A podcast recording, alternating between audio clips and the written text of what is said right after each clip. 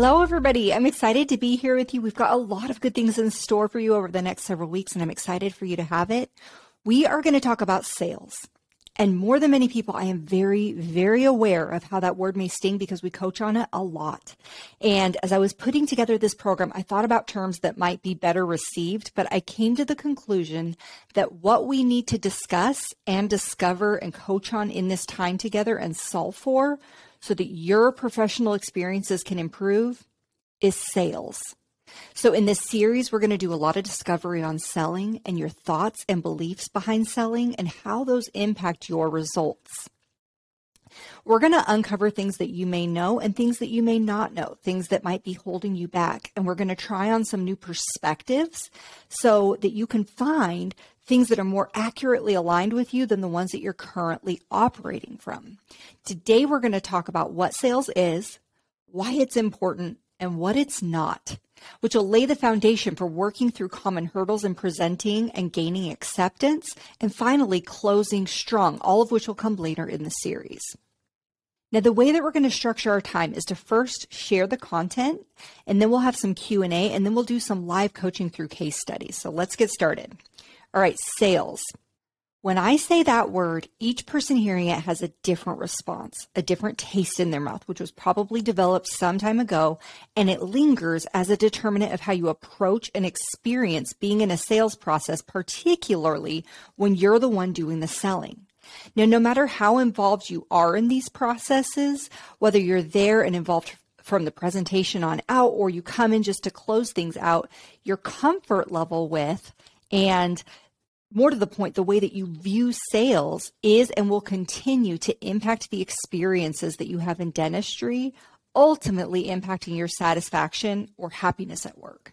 And work is, for most of us, a place that we spend a significant portion of our lives at. And speaking from personal experience, anything that I can figure out or build upon to increase the positive interactions that I can have to improve my overall experiences is of high value to me. So I want to suggest for a minute that everyone put a pause on what you think about sales and how you define it and pull out a clean slate of thought space to consider without bias something different. Here's how I want to offer that we look at ethical sales and feeling good about selling treatment. Sales is effectively communicating and providing access to the options available. Now, let's pick apart that definition just a little bit. Effectively communicating. First of all, I think we can all agree that the ability to effectively communicate is a virtue and an asset in just about every relationship we have. So each person that you communicate with receives information differently. And in order to effectively communicate, you've got to be invested in that exchange.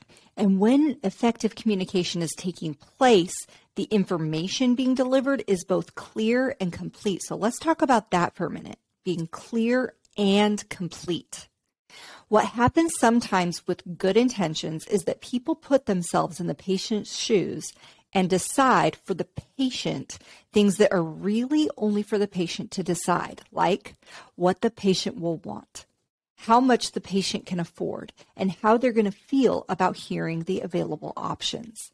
And I appreciate where you're coming from. I really do. I'm not negating that there are a lot of factors that come into play in these interactions. I'm suggesting that to most effectively communicate with our patients that we need to provide the most complete information, which includes all treatment options available available to them, including an explanation of why a given treatment or combination of treatments would be ideal for their situation. Instead, what's happening a lot is that we're anticipating that Mrs. Jones can't afford the ideal treatment or that she won't want it or any uh, any number of other reasons that we come up with, which may end up being true, but we allow those reasons to prevent, prevent us from effectively communicating our professional opinion of what's best for her. And when we let our own opinions or hesitations get in the way of offering best treatment with confidence, we aren't doing Mrs. Jones any favors, and we aren't carrying out the second component of ethical sales, which is to provide access to all available options. Now, I can't tell you how many people have tested this out and offered an option that they assumed would be rejected by the patient, but they were trying it out only to be surprised when he or she accepts same day treatment and pays cash, or calls grandma who helps fund the tooth, or comes up with any other solution to get the treatment that they choose to get but was made available to them by a person who was willing to effectively communicate what was going on, what the options were, and why one of those options was really best for them. And then there are times when the patient can't or won't or flat doesn't want to do what you've offered, and that's okay. But if you knew right now that there was a notable percentage of your patients who would want to pay for more expensive solutions and that all you had to do was offer it to them in a way that was effective and provide access to those options, would you be willing to increase your efficacy in delivery? In other words, if more of your patients could have the best treatment available to them and all you had to do was offer it to them in a way that made the difference in price make sense, but it's still them deciding and they genuinely want to do it now that they understand the options, would you open that door? Would you be willing to more effectively communicate and provide access to the treatment options available? Think about it this way. When I go out to eat, I'm handed a menu. And on that menu, there are a lot of items varying in price. Now, presumably, I'm at the restaurant because I have a need to eat. And no matter which restaurant I go to, there will be a lot of options to fill my need. But wouldn't it be strange if each person who walked into the restaurant was given a different menu based on the owner's perception of the guest? Or if different menu items were made out to be more appealing based on the waiter's perception of what the guest might order? That's not how restaurants work. And we generally accept that when we go to a restaurant, that whether we like the items or not, or the ingredients in them, or the prices, or how long it's going to take for the item to come out, that we want complete access to the options. We want to see the menu. And as a person who works with a lot of people and as a patient myself, I want to suggest that most people, regardless of the decision that they end up making, will want to know what the options are. Now, before we break out into coaching, let's talk about what selling is not, because I think that'll clear up some of the initial clutter around this topic. So, if we can be on board or at least entertain for now that selling is effectively communicating and providing access to options, I want to suggest that it is not forcing or requiring anyone to do anything. I'm not suggesting that anyone here is or would even do that, but you've shared a lot of concern that you don't want your patients feeling like they have to do something that they can't afford or don't want to do.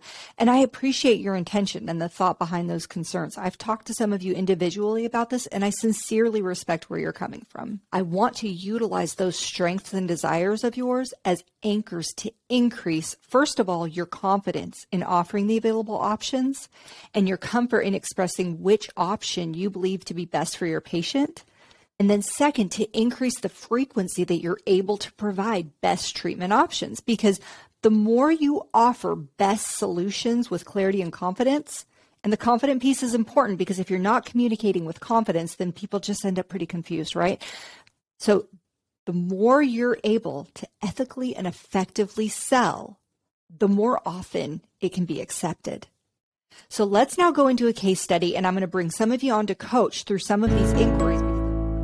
I appreciate you joining me for today's episode.